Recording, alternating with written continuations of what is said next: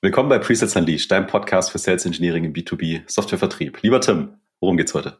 Ja, heute äh, reden wir mal wieder so lange, bis der Arzt kommt, der Medic. ja, Spaß am Rande. Wir gucken heute mal wieder auf das Medic Framework, was sich ja sehr großer Popularität erfreut. Aber diesmal mit einem kleinen Spin, nämlich mal ganz konkret aus der Presales-Perspektive. Und dafür haben wir uns auch einen Gast eingeladen. Tim, witzig gewesen und damit ganz viel Spaß mit der heutigen Folge.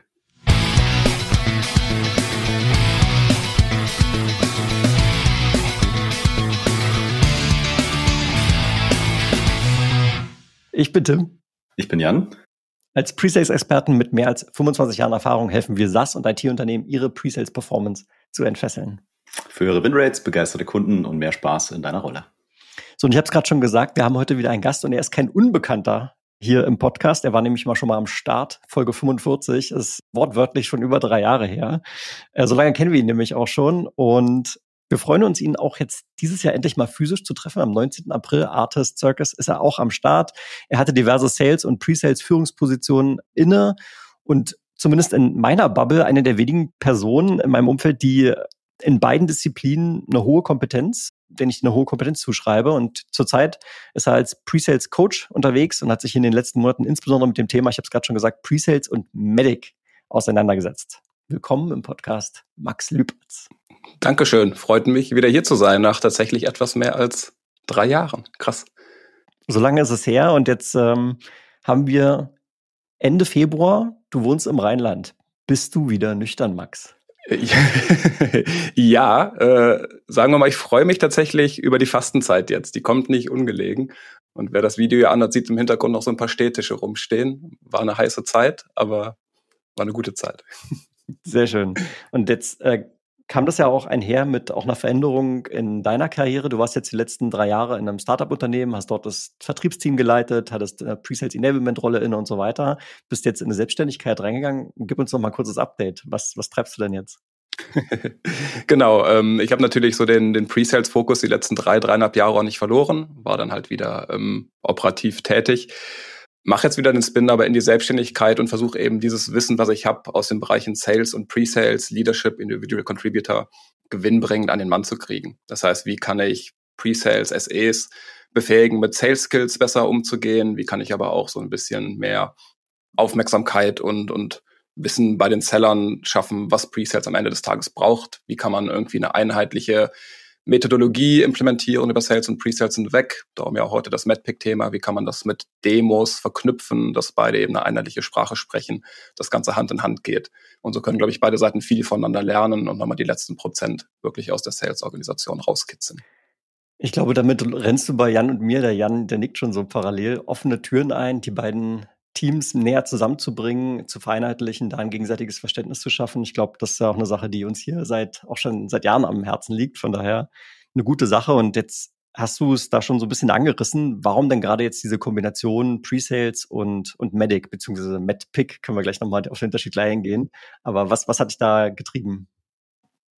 Ja, wie du am Anfang auch gesagt hast, Medic, MedPick ist, glaube ich, aktuell das Sales Framework, was sich der größten Beliebtheit erfreut, einfach weil es einfach eine super komplette Zusammenfassung ähm, aller relevanten Einflussfaktoren ist, die über Erfolg oder Misserfolg von einem erfolgreichen Sales-Prozess entscheiden. War allerdings immer sehr eben Sales-Prozess getrieben und was mir wichtig ist, ist das Ganze auch immer so ein bisschen auszuweiten auf, wie sieht das Ganze auf Kundenseite aus, wie können wir das Ganze mit der Buying Journey so ein bisschen mappen und mit meinem tiefsten Verständnis, dass Pre-Sales eben mehr ist als nur dieser Produktexperte, sondern dass Pre-Sales eben auch kontinuierlich Kunden Mehrwert liefern muss. Das heißt, wie können wir einerseits dieses Framework so ein bisschen anpassen, um wegzukommen von dieser rein internen Qualifizierungsperspektive hin zu, wie kann ich das Ganze in Kunden Mehrwert übersetzen und auch gucken, dass mein Kunde sich gut abgeholt fühlt. Und auch eben dieses Bewusstsein wieder schaffen bei Pre-Sales, was für Gold-Nuggets liegen da eigentlich in unserem CRM-System, wenn man die ganzen Medpic-Kriterien ausfüllt. Das sind wirklich Infos, die sind super relevant für Demos, für POCs. Wenn man sich da einfach bedient und weiß, was da gerade ist und, und worauf ich mich beziehen kann, ist das, glaube ich, einfach eine super Hilfe für jeden SE, für jeden Pre-Sales-Engineer. Siehst, siehst du das heute noch oft, Max, dass äh, Presales sich wirklich nur auf Produkt und, und Demo und, und Technical Deep Dive fokussiert, anstatt das zu machen, was du gerade gesagt hast? es kommt darauf an, wie es in der Sales-Organisation gelebt wird. Häufig sehe ich noch so einen gewissen Disconnect zwischen Sales und Presales, wo die Seller teilweise auch sagen, das ist mein Deal, das ist meine Quota und äh, wehe mir, spielt da jetzt einer so ein bisschen rein und äh, übernimmt Dinge, die ich in meiner Kontrolle haben will das ist halt häufig so ein Mindset-Thema. Ich glaube, viele wissen schon, es kommt auch auf die Buying Experience mittlerweile an und das ist jetzt mehr als einfach nur Produkt-Know-how darzulegen. Kann ich später auch gerne nochmal drauf eingehen. Ich glaube, viele wissen, es muss in die Richtung gehen, aber es ist halt einfach, es muss gelebt werden und idealerweise vom, von oben vorgegeben werden, dass es eben wirklich so ein Hand-in-Hand-Spiel zwischen Sales und Pre-Sales gibt. Aber manchmal hapert es halt vielleicht noch an dem einen oder anderen Ego. Mhm. Ja, das ist ein Thema, was Jan und ich auch regelmäßig diskutieren. Wir sprechen ab und zu mal über das Onboarding und wie eigentlich so ein Onboarding als SE in verschiedenen Tech-Companies aussieht. Und unsere Beobachtung ist da einfach, du wirst halt massiv aufgegleist, was diese Produkt- und Technologieseite angeht. Und gleichzeitig würden wir uns vielleicht auch mal wünschen, wie mache ich eigentlich eine gute Mehrwertargumentation? Wie mache ich ein gutes C-Level-Meeting? Wie mache ich gute Discovery? Wie mache ich eine mehrwertbasierte Demo? Wie schreibe ich mal eine E-Mail, die auch wirklich mal jemand Bock hat zu lesen? So, das also alles so diese Fähigkeiten, die dann natürlich für den Kunden auch einen, einen Mehrwert darstellen, wenn ich das gut kann. Aber ich hatte vor kurzem haben wir auch so ein LinkedIn oder ich habe einen LinkedIn-Post geschrieben, wo ich das mal so dargestellt habe und dann kam auch als ein Kommentar war, aber in der Minderheit muss man sagen, ja, aber das Wichtigste ist immer noch das Produkt. Und ich will gar nicht in Abrede stellen, dass natürlich das Produkt eine, eine Wichtigkeit hat. Man, muss man einfach sattelfest sein. Das Ding ist halt, wenn du nur das hast, dann, dann greift es vielleicht ein bisschen zu kurz und darum, vielleicht biegen wir jetzt hier mal in die MedPick äh, Autobahn ein. Und du hast ja dir dazu sehr gute Gedanken gemacht, wie man MedPick jetzt auch mit, äh, ich sag mal, Pre-Sales Aufgaben verknüpfen kann. So, und jetzt hatten wir uns vorgenommen, wir gehen jetzt mal durch, durch, die, durch dieses Akronym durch, muss man ja auch mal sagen, es ist ein Akronym. MedPick steht für verschiedene einzelne Worte. Wir lösen jetzt mal diese einzelnen Akronyme auf, beziehungsweise die Buchstaben, wofür das steht, und dann äh, ergänzt du gerne mal aus der Pre-Sales-Perspektive, was sozusagen die Priorität ist. Ist das ein Deal? Ähm, ist ein Deal, super gerne. Vielleicht noch kurz vorweg, die Reihenfolge ist jetzt nicht so aufgestellt. Also MedPick ist jetzt nicht die Reihenfolge, in der man das abarbeitet. Das hört sich einfach schöner an. Äh, in der Praxis bedient man sich dann doch so ein bisschen äh, einer anderen Reihenfolge. Aber werdet ihr, denke ich mal, jetzt gleich erfahren, wo es losgeht. genau. Ja, also Medic, ich habe ja schon den blöden Witz am Anfang gemacht, spricht sich natürlich einfacher aus. Wenn du die Reihenfolge änderst, dann wird es einfach nur absurd. Also das, genau, das ist der Zweck. Und das M, tatsächlich steigen wir direkt mal ein, steht für Metriken, also die Metriken, die unter Umständen durch unsere Lösung positiv bei einem Kunden beeinflusst werden. Was ist die, die Pre-Sales-Aufgabe dabei? Äh, bei den Metrik ist es ja wirklich dieser quantifizierbare Mehrwert, den der Kunde am Ende des Tages von unserem Produkt hat und den er sich durch die Implementierung unseres Produktes erhofft. Das heißt, wenn wir jetzt wirklich in einer Demo sitzen mit einem Entscheider oder einfach präsentieren wollen, was ist jetzt die große Vision, der große Mehrwert, den wir bei unserem Kunden realisieren, ist es halt super wichtig, sich auf diese Metriken zu berufen. Das heißt, wenn wir Dashboards zeigen, wenn wir KPIs zeigen, sollten das idealerweise eins zu eins die Metriken sein, die unser Kunde eben auch genannt hat. Anstatt jetzt einfach zu sagen, komm, wir zeigen euch den ganzen Workflow von A bis Z, sind halt wirklich die Metriken der Benchmark, mit dem es zu beweisen gilt, okay, das können wir, das können wir auf möglichst einfache Art und Weise. Und that's it in den allermeisten Fällen. Also wirklich Job to be done, raussuchen, die Metriken, die erforderlich sind und dann gib ihm. Alright, dann kommen wir direkt zum E. Das ist der Economic Buyer. Das ist also am Ende die Person oder der Entscheiderkreis, der also Befugnis hat, diese Entscheidung zu treffen und gleichzeitig aber auch die finanziellen, äh, also die Budgets bereithält und die Budgets auch freigeben, um eben eine Kaufentscheidung zu treffen. Genau.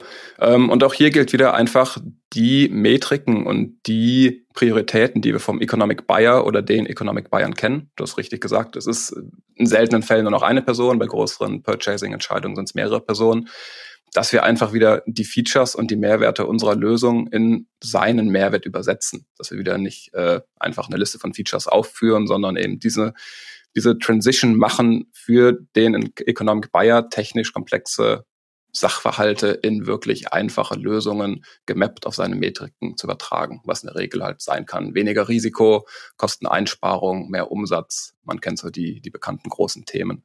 Und darauf kommt es einfach an und die Leute jetzt nicht mit irgendwelchen kleinen Details nerven, ähm, die für den Economic Buyer niemals wirklich relevant sind. Im April 2024 in Berlin findet das größte Enablement-Event für Presales statt, was es je in Europa gegeben hat. In über 10 Keynotes und 20 Workshops erlebst und lernst du von echten Presales-Experten und Führungskräften.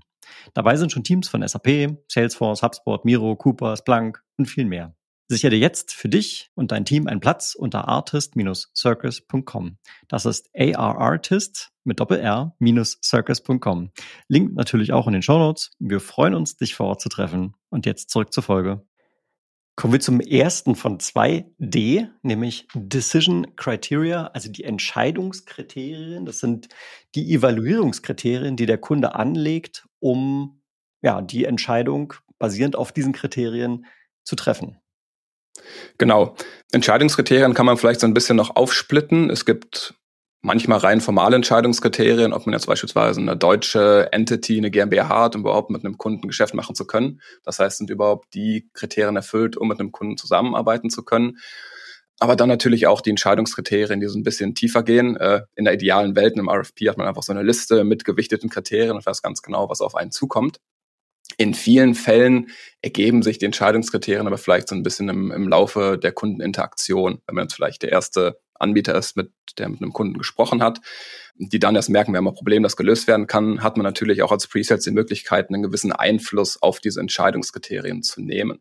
Das heißt, wenn man jetzt irgendwann merkt, oh, in unserer Budgethöhe ist vielleicht ein RFP erforderlich, kann man natürlich schön bei diesem RFP ein bisschen mitgestalten und den so drehen, dass vielleicht am Ende des Tages doch unsere Entscheidungskriterien auch so ein bisschen bevorzugt da drin sind. Ihr kennt das ja auch idealerweise, macht man an keinem RFP mit, an dem man nicht schon irgendwie vor Veröffentlichung äh, so ein bisschen die Finger hatte, weil in der Regel immer irgendein Anbieter seine Finger am Spiel hat und das Ganze natürlich so ein bisschen in, in die eigene Richtung biegt. Wenn wir dann die Entscheidungskriterien wissen, ist natürlich auch wichtig, dass wir die in unseren Gesprächen, in unseren Kundeninteraktionen mit dem Kunden abklappern. Wenn wir wissen, welche Integrationsmöglichkeiten ähm, relevant sind, dann gehen wir natürlich mit dem Kunden durch und sorgen dafür, für dass auch an jedem Entscheidungskriterium ein Häkchen dran ist und hangeln uns da halt so ein bisschen durch sag mal, die Metriken sind vielleicht häufig ein bisschen entscheidender am Anfang, aber später, wenn es einfach darum geht, okay, jetzt machen wir nochmal so einen Sanity-Check, könnt ihr das, was wir fordert, was wir von euch fordern, geht man die einfach nochmal alle durch und sorgt halt dafür, okay, Kunde ist sich zu 100 Prozent sicher, dass wir allen Anforderungen entsprechen. Das Stichwort RFP mitgestalten wollte ich nur mal kurz aufgreifen. Ich habe das letztens irgendwo aufgeschnappt. Ich weiß gar nicht, in irgendeinem Buch habe ich es gelesen. Was wir eigentlich wollen, ist, wir wollen die Spalte A repräsentieren. das fand ich eine schöne Formulierung, weil RFPs sind meistens irgendwelche Excel-Dateien und Spalte A ist natürlich genau da, wo die Anforderungen stehen. Das heißt, wenn wir die mitgestalten können, dann ist es genau das, was du gerade gesagt hast, äh, dass wir unter Umständen schon auch auf den Inhalt des RFPs irgendwie zu unseren Gunsten einen Einfluss nehmen können.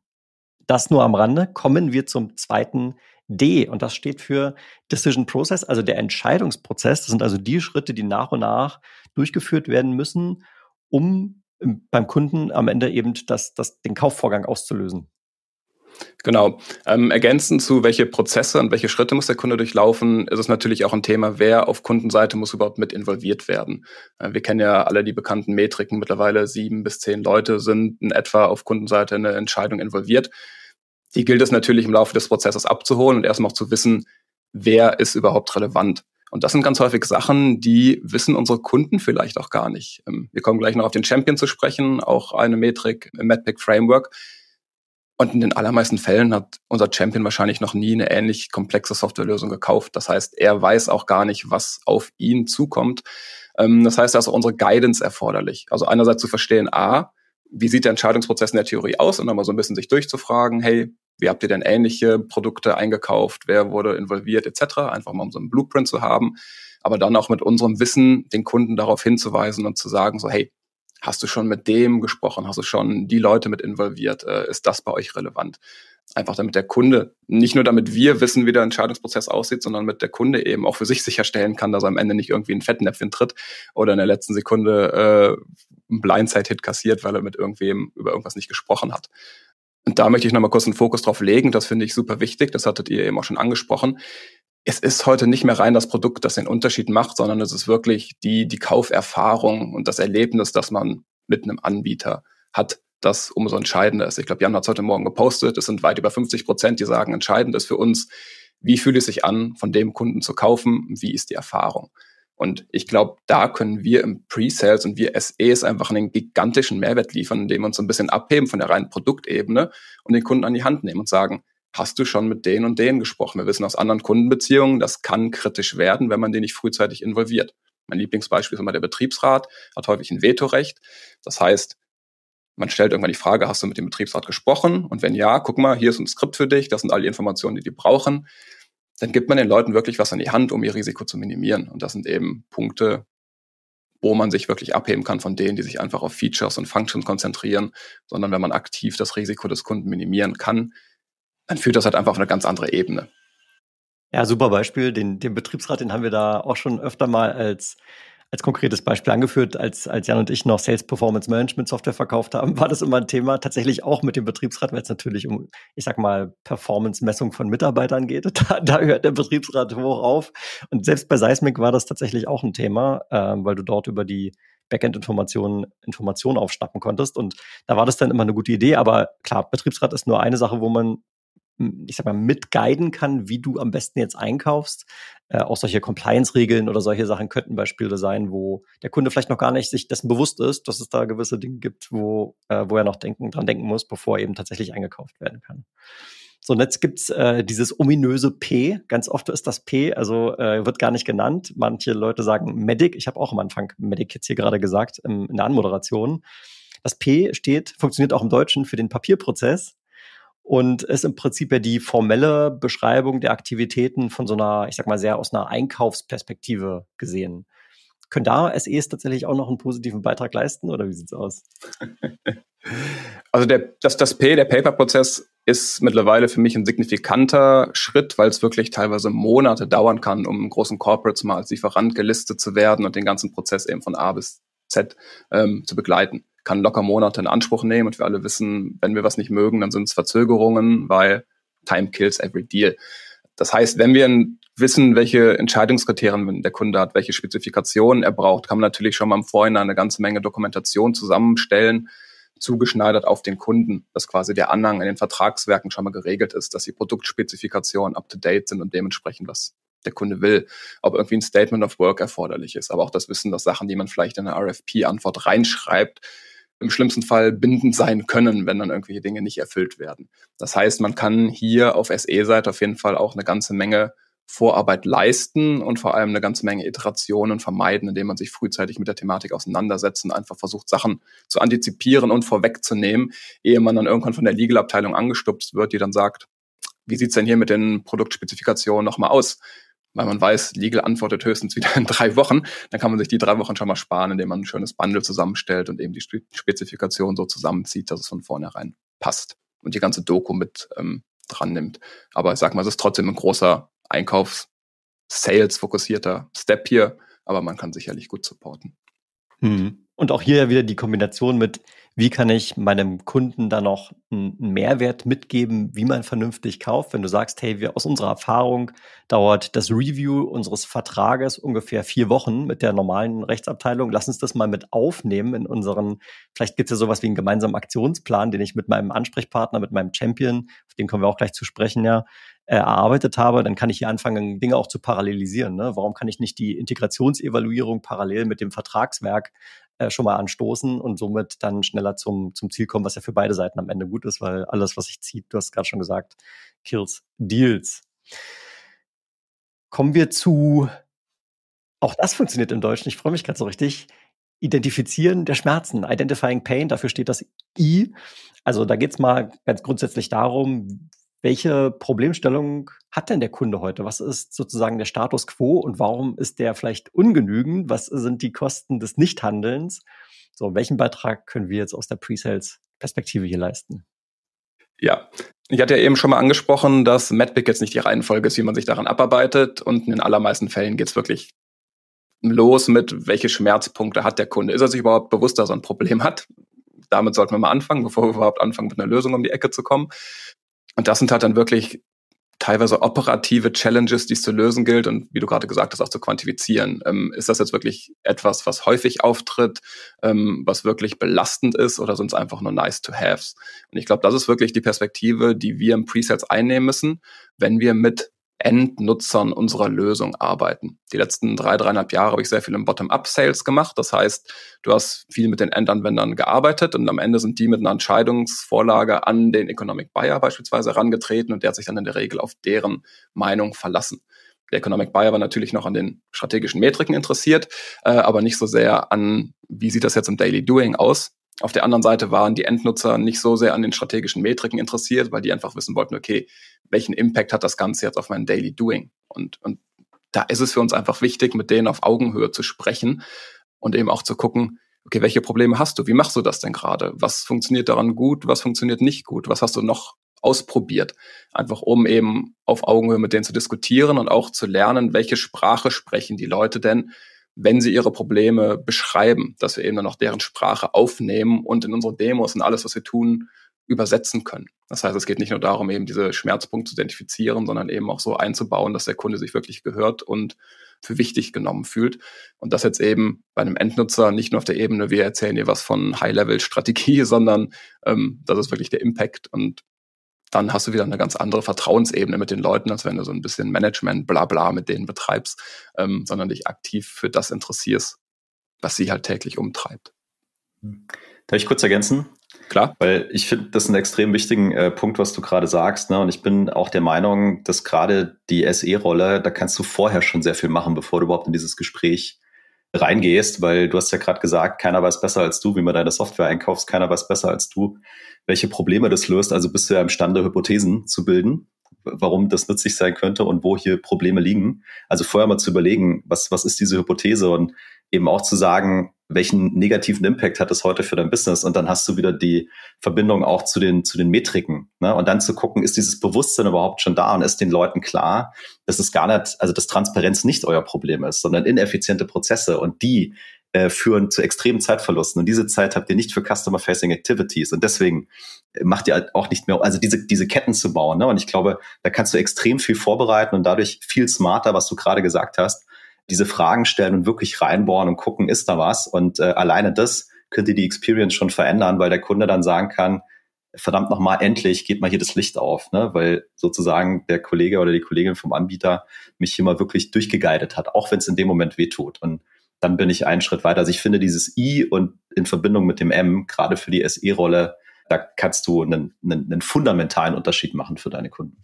Ja, ich, ich bin immer ein bisschen vorsichtig mit dem Begriff Hypothesen. Also ja, am Anfang müssen wir auf jeden Fall so ein bisschen teasern und mal so ein bisschen Futter geben und gucken, okay, ist diese Problemstellung, die wir in anderen Unternehmen gesehen haben, für euch auch relevant? Ich möchte dann aber irgendwann gerne raus aus diesen hypothetischen Szenarien, vor allem mit den Endnutzern, weil man sich dann irgendwann so ein Luftschloss oder so ein rein hypothetisches Konstrukt baut, was vielleicht gar nicht bei den Leuten relevant ist. Darum eben wirklich die Frage, wie macht ihr es gerade? Was hat funktioniert, was hat nicht funktioniert? Damit du einfach wirklich ein Gefühl dafür kriegst, wie ist die Faktenlage beim Kunden und nicht nur, könntest du dir vorstellen, dieses und jenes zu machen und wenn ja, wie würde das dann aussehen? Leute würden eine ganze Menge tun in ihrem Leben, tun es aber am Ende nicht. Das heißt, dann möchte ich weg von diesen hypothetischen Konstrukten und wirklich hin zu das ist der Job to be done. Punkt.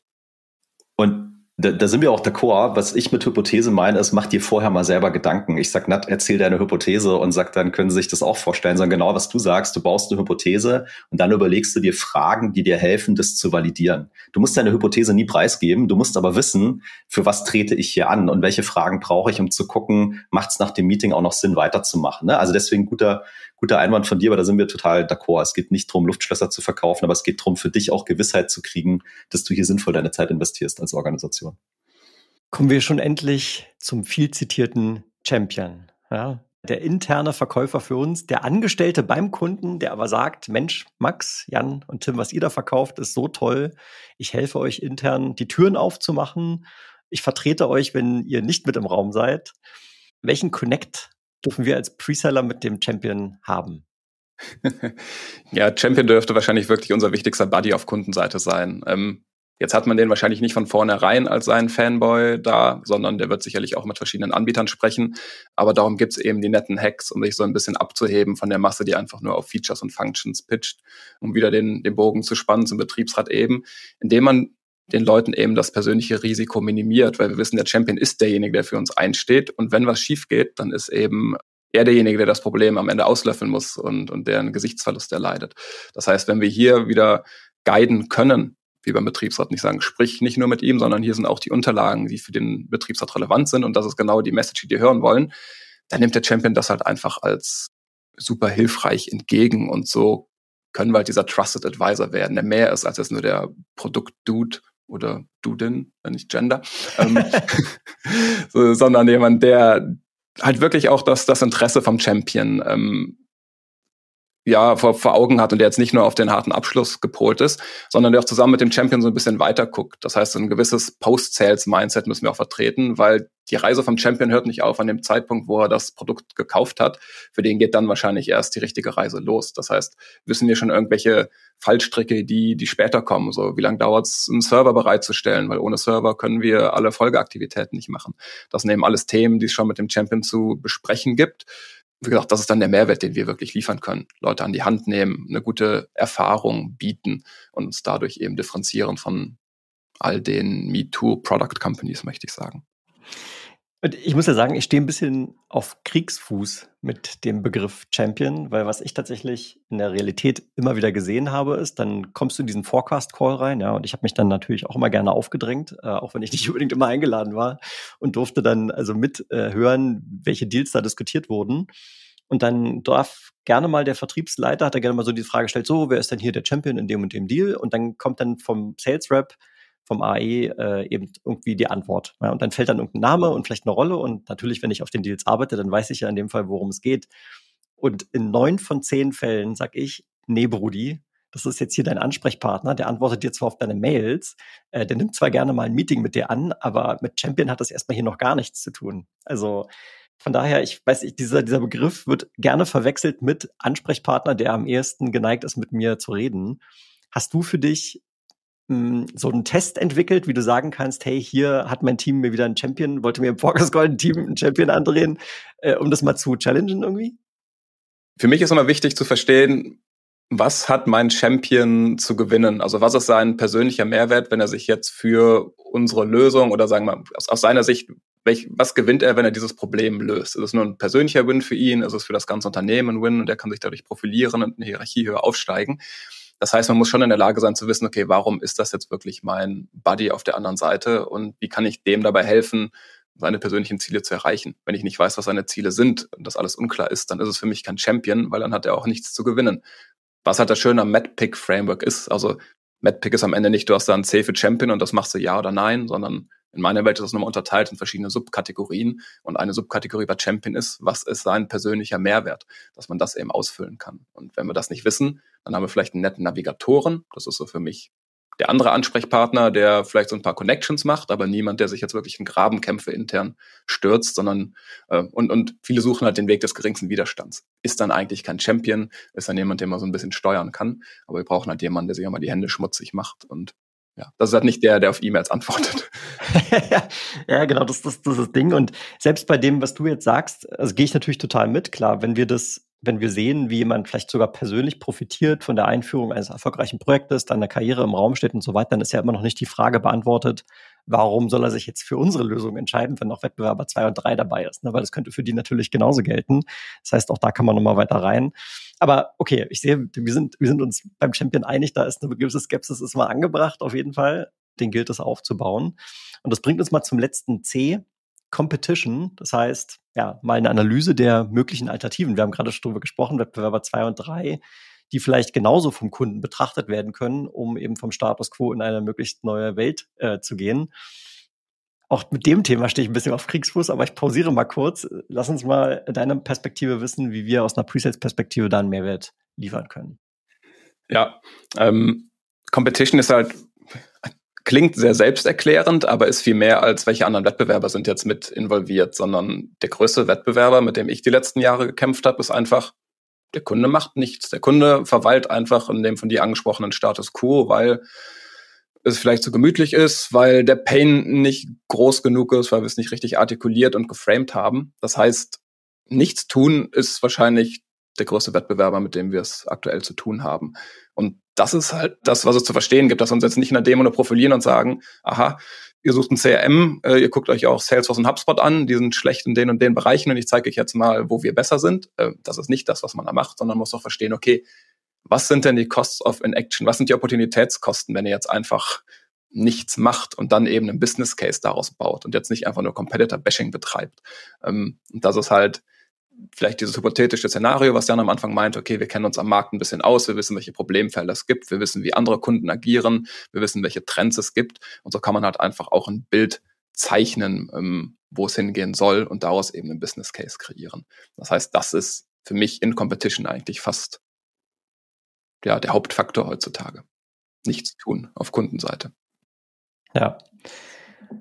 Und das gehe ich zu 100 Prozent mit, was du halt häufig hast. Äh, und auch letztens bin ich wieder drüber gestolpert. Da ist dann die Rede von, ja, wir brauchen hier Battle Cards und wir müssen mal die Competitor-Lösung ausprobieren und da mal uns mal einloggen und das mal alles testen. Und ich habe das die letzten 15 Jahre in sehr vielen Companies erlebt, dass wirklich viel Aufwand reingesteckt wurde in diese sogenannte Competition Intelligence. Da gab es dann teilweise sogar eigene Teams und vielleicht ist es in den USA irgendwas, was gut funktioniert. Meine Erfahrung ist, in, im deutschsprachigen Markt ist das absoluter Unsinn. Und ich glaube auch, dass sich selbst in den USA, weil da gibt es nämlich ein Argument, was absolut dagegen spricht, das hat gar nichts mit Geografie zu tun, auch in den USA wird sich das relativieren und die Wichtigkeit davon eher sinken, weil die Entwicklungsgeschwindigkeit von Cloud-Lösungen so immens hoch ist. Ich habe das hier schon ein, zwei Mal erzählt, als wir, also als ich bei Miro war, gab es einen Slack-Channel, der hieß Product Updates. Und ich schwöre dir, fünfmal am Tag ist dann eine, Message hochgepoppt, wo wieder irgendein Feature weiter ausgebaut wurde und verbessert wurde und sich verändert hat.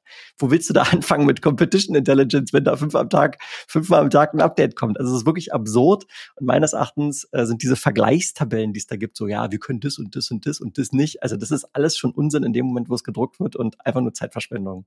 Aber da muss ich jetzt mal kurz rausranten. Du nickst die ganze Zeit, also vielleicht hast du ähnliche Erfahrungen. Aber das ist. Klar, ich, ich liebe das. Ich ich erkenne US-Anbieter immer sofort, wenn sie eine Landingpage haben, wo sie sich gegen einen der häufigsten Wettbewerber vergleichen. Das, das liebe ich einfach immer, wenn es für jeden Wettbewerber einfach eine Landingpage gibt, wo dann einfach so ein bisschen gerantet wird, wo ich auch denke so, Mhm. Ist vor allem wahrscheinlich auch super unbiased so aus, aus Sicht des Vendors. Ja, ja, klar, genau. Ja, aber das ist halt, ich sehe auch das Problem, wie du selbst sagst, Features werden so schnell entwickelt und selbst wenn du einen Feature-Vorteil hast, komm, wie lange dauert es heutzutage und dann hat irgendwie dein Wettbewerber das gleiche Feature auch geklont. Also am Ende des Tages, vor allem im SaaS-Umfeld, sehe ich halt einfach, dass, dass die allermeisten Lösungen sich jetzt nicht mehr essentiell voneinander unterscheiden. Und was hast du dann, wenn du auf Features und Functions einfach nur pitch, dann entscheidest am Ende der Preis oder was? Das, das halte ich jetzt nicht für das nachhaltigste Geschäftsmodell. Äh, darum stehe ich auch heute hier, weil das genau, und jetzt sind wir gerade bei Competition, mein Ziel ist, dass Presales halt wirklich, und ich nenne das immer das Unfair Competitive Advantage wird, dass der Mehrwert, den, den wir liefern, die Erfahrung, die wir dem Kunden bereiten, dass die halt am Ende ausschlaggebend wird, weil wir eben aufpassen, weil wir das Risiko minimieren, weil wir die Leute guiden und uns so abheben von ne, eben diesen dämlichen äh, MeToo, wir können das auch Tabellen hinzu, ja komm, da sind wir schon weit dran vorbei, wir, wir sprechen nicht mehr über sowas, sondern einfach, wie, können, wie kannst du mir helfen, Tim, äh, in meinem Prozess voranzukommen. Ähm, das ist, sage ich mal, so die Quintessenz. Ja. So, und jetzt, ich meine, jetzt, jetzt sind wir einmal durch, ne? Wir sind jetzt den, den Met-Pick einmal durch. Äh, Im Buch gibt's dann, glaube ich, noch ein R, da geht's ins Risiko rein. Das können wir, können wir heute mal weglassen, aber nur der Vollständigkeit halber wollte ich mal. Ja, Com Compelling. Event gäbe es auch noch als drittes C. Also ah, wann, okay, wann will okay, der Kunde okay. das Ganze umgesetzt haben, ne? Äh, aber ja, fair. Genau, also man kann das Akronym noch beliebig erweitern. Irgendwann haben wir da so ein 15 Buchstaben langes Ding zu stehen. Nee, Spaß beiseite. Also das war ja auf jeden Fall mal die, die, die wichtigsten Kernsäulen hier von dem, von dem Medic. Und jetzt, ich habe hier selber auch das Buch hier von dem Andy White vorzulegen. Ich halte es gerade mal in die Kamera für Menschen, die äh, auf YouTube unterwegs sind. Und äh, wenn du da anfängst, die ersten paar Kapitel zu lesen, dann kommt direkt als erstes so ein Satz, ja, übrigens, also MedPick, wir sind hier ein Qualification Framework. So, und in meinem Kopf, wenn ich den Begriff Qualification höre, dann heißt es in allererster Linie mal, ich versuche zu verstehen, ob ich hier wirklich einen Deal habe oder ob ich keinen Deal habe. Gleichzeitig, wenn ich jetzt auch deinen Ausführungen zuhöre, äh, klar, wir haben jetzt Identifying Pain, wir haben diese Metriken, das geht schon auch stark in so eine Discovery rein. Da muss ich ja auch mal fachlich sprechen. Du hast über die Fachabteilung schon gesprochen mit den Endusern, den ihr äh, beispielsweise als, als Buying-Persona hattet in euren Sales Engagements. Wo ist denn da, also wo siehst denn du für dich die Abgrenzung? Klar. Ähm, ja, MedPick ist ein Qualification-Tool, um wirklich intern zu gucken, habe ich all die nötigen Informationen, um wirklich zu sagen, das ist ein Deal oder gibt es irgendwelche blinden Flecken, wo ich sehe, okay, da muss ich vielleicht nochmal so ein bisschen nachjustieren. Also für mich liefert MedPick dir so einen knallharten Beweis, ich muss nochmal an manchen Punkten vielleicht bessere Discovery betreiben. Nehmen wir wieder das Beispiel Competition, ne? Der, der Seller kann dir vielleicht aufzählen oder hat gefragt, so mit wem sprecht ihr noch? Ja, HubSpot, Salesforce, Pipedrive. Äh, okay, was mögt ihr an dem? Diese, jene Feature sind ganz gut, aber er hat vielleicht noch nicht rausgefunden, was bedeutet es denn jetzt, wenn wir wirklich nichts machen. Das kannst du halt dir durch MadPick relativ schön aufzeigen lassen. Und Discovery für mich ist jetzt nicht diese eine Sales Stage vor der Demo oder so, die Discovery heißt, wo man einmal mit dem Kunden spricht, sondern Discovery ist für mich so ein fortlaufender Prozess. Äh, das heißt, durch MadPick kriegen wir dann eben super gut raus, okay, lass doch nochmal mit der und der Person über dieses Thema sprechen und diese blinden Flecken einfach im System füllen. Das heißt, ja, wir qualifizieren damit intern, entspricht die Opportunity entspricht der Deal in seiner Wahrscheinlichkeit auch dem, was wir in MadPick rauskriegen. Das heißt, wenn wir jetzt irgendwie einen Deal in Negotiation haben, der steht laut unserer Pipeline bei 90 Prozent, wir merken aber, uns fehlen irgendwie die Hälfte der MadPick-Informationen, dann ist ja schon ein gewisses Delta da. Das heißt, irgendwo ist ein Mismatch. Und was können wir jetzt machen? Können wir das relativ schnell füllen, indem wir wieder Discovery mit dem Kunden betreiben? Kriegen wir das so schnell aufgefüllt? Dann müssen wir den Deal einfach weiter zurückschieben, weil es einfach super unrealistisch ist, dass der in den nächsten vier Wochen passiert, weil wir eben so viele Informationen nicht haben über den Economic Buyer. Wir wissen vielleicht, wie er heißt, aber wir haben noch nie mit ihm gesprochen und haben keine Ahnung, was irgendwie seine Ziele sind. Ähm, so kann man halt einfach dieses Delta zwischen Ist- und Soll-Zustand äh, ein bisschen schließen. Dann mal direkt eine ganz operative Frage und auch direkt verknüpft mit einer eigenen Erfahrung, die ich gemacht habe. Wie gesagt, äh, bei Miro tatsächlich haben wir auch Medic benutzt und dort war es so, dass du auf den Verkaufschancen einfach für jeden, für jeden dieser Buchstaben gab es ein dediziertes eigenes Feld, wo die Aufgabe also war, ja, lass uns das mal jetzt irgendwie ausfüllen.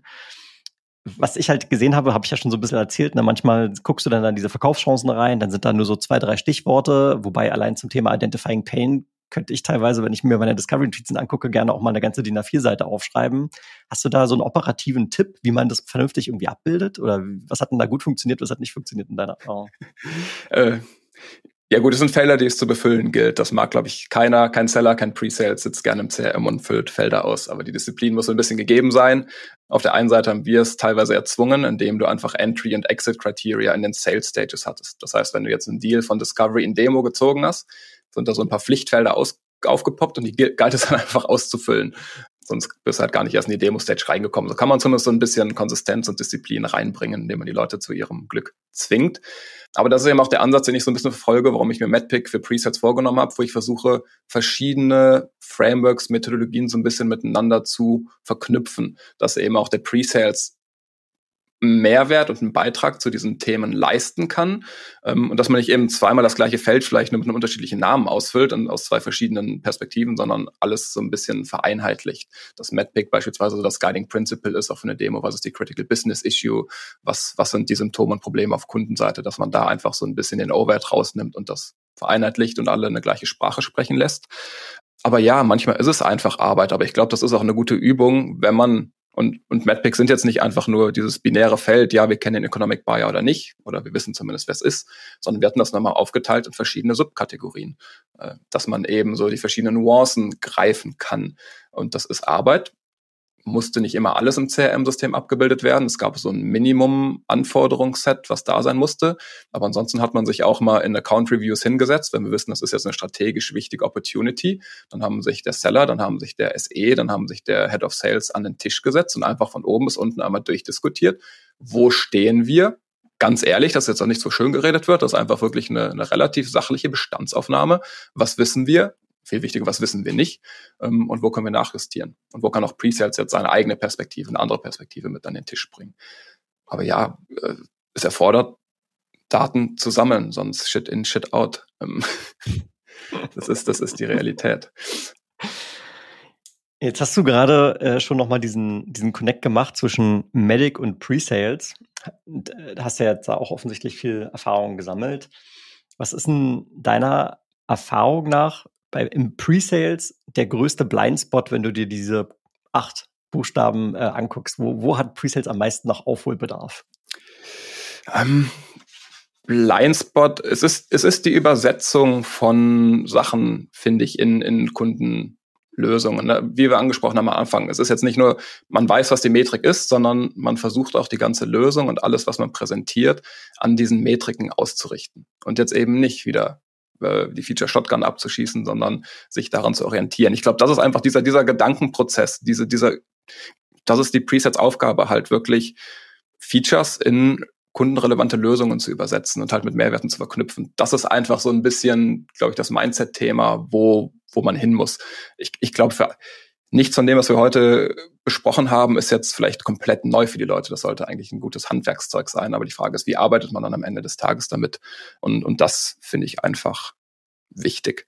Plus eben dieser Gedanke, Decision-Prozess heißt jetzt nicht nur, wir gehen diese, diese Stages durch, sondern Leute an die Hand nehmen, antizipieren ähm, und nicht nur, so, es ist jetzt nicht nur eine Qualifizierung, was fehlt uns, sondern was fehlt vielleicht auch noch auf dem Kunden. Äh, weiß der Kunde eben, welche Entscheidungsschritte da kommen oder muss ich auch bei ihm noch ein Bewusstsein dafür schaffen, dass jetzt dieser und jener Schritt erforderlich ist, dass Compliance noch ein Thema wird. Äh, nicht nur darum, das, das ist das Wichtige für mich, das ist jetzt nicht nur diese rein interne Sales-Prozess getriebene Betrachtung, sondern das Ganze eben zu münzen auf, ja, beim Kunden sieht es aber so aus und der Kunde ist am Ende der, der die Entscheidung trifft, dass wir das einfach so ein bisschen spiegeln. Weil im CRM können wir viel reinschreiben, es ist sehr geduldig, aber es muss auch einen Mehrwert für den Kunden bringen. Also deckt sich tatsächlich auch mit meiner Erfahrung klar, das Übersetzen von Features in geschäftsrelevante KPIs, das ist sicherlich genau die Schlüsseldisziplin, ja, Mehrwert argumentieren. Und das zweite, und das habe ich praktisch also ich würde mal sagen, in 99 Prozent der Fälle sehe ich das nicht, dass SEs aktiv auch in die Führung reingehen, um zu sagen, hey, lieber Kunde, ich habe dir jetzt zwar mal die Software gezeigt, aber lass mal einmal kurz rauszoomen, lass mal schauen, wie du für dich gut zu einer Entscheidung kommst. Und hier sind übrigens Schritte A, B und C, die wir noch empfehlen würden. Also so ein Talk-Track, ja, den sehe ich äh, von Sales manchmal, auch da zu selten und von Pre-Sales praktisch gar nicht. Von daher kann ich, äh, kann ich mal mitgehen als Blindspot und dann würde ich sagen, biegen wir in die Ziel gerade ein. Ich habe noch eine letzte nicht vorbereitete Frage für dich, Max. Schieß los. Was ist deine Lieblings-Discovery-Frage? Meine Lieblings-Discovery-Frage ist tatsächlich, warum habt ihr das Problem bis hierhin noch nicht gelöst? Ihr kennt das vielleicht, dass Leute, das, das ihr mit jemandem Discovery Call macht und der erklärt euch so von seinem Problem und ihr fragt ja, wann, wann wollt ihr das denn gelöst haben? Dann kommt relativ häufig die Antwort, ja, lieber, lieber, lieber gestern als heute oder morgen. Also es scheint ja anscheinend sehr dringlich zu sein. Und dann frage ich immer, okay, aber wenn es so dringend ist, warum habt ihr das denn bisher noch nicht in Angriff genommen? Äh, und, und dann merkst du relativ schnell, ist es jetzt wirklich ein relevantes Thema oder ist es halt einfach dieser, nice, dieses nice to have, weshalb der Kunde sich auch gar nicht bewegt. Und je nachdem, welche Antwort du da rauskriegst, kannst du natürlich super tief weiterbuddeln. Vielleicht sagt der Kunde eben, wir haben schon dieses und jenes ausprobiert. Dann fragst du wieder, okay, was hat denn daran nicht funktioniert oder was hat gut funktioniert? Warum habt ihr das nicht durchgezogen? Und dann kommst du wieder an diese relativ schnell faktenbasierte Discovery, möchte ich nennen, wo der Kunde vielleicht am Ende für sich sogar selber entdeckt, so, ja, das ist eigentlich doch schon ein Problem, ohne dass ich jetzt irgendwie großartig was verkaufen muss.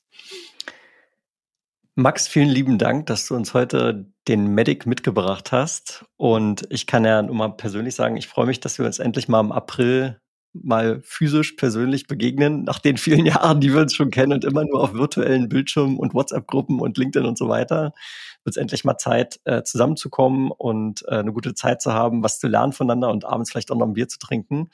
Also da freue ich mich sehr groß drauf und äh, an der Stelle auf jeden Fall schon mal vielen lieben Dank, dass du hierher gekommen bist, mit uns mal deine, deine Sicht auf Medic und Presales geteilt hast. Sehr, sehr lehrreich. Ich hoffe, da konnten auch unsere Hörer wieder einiges mitnehmen.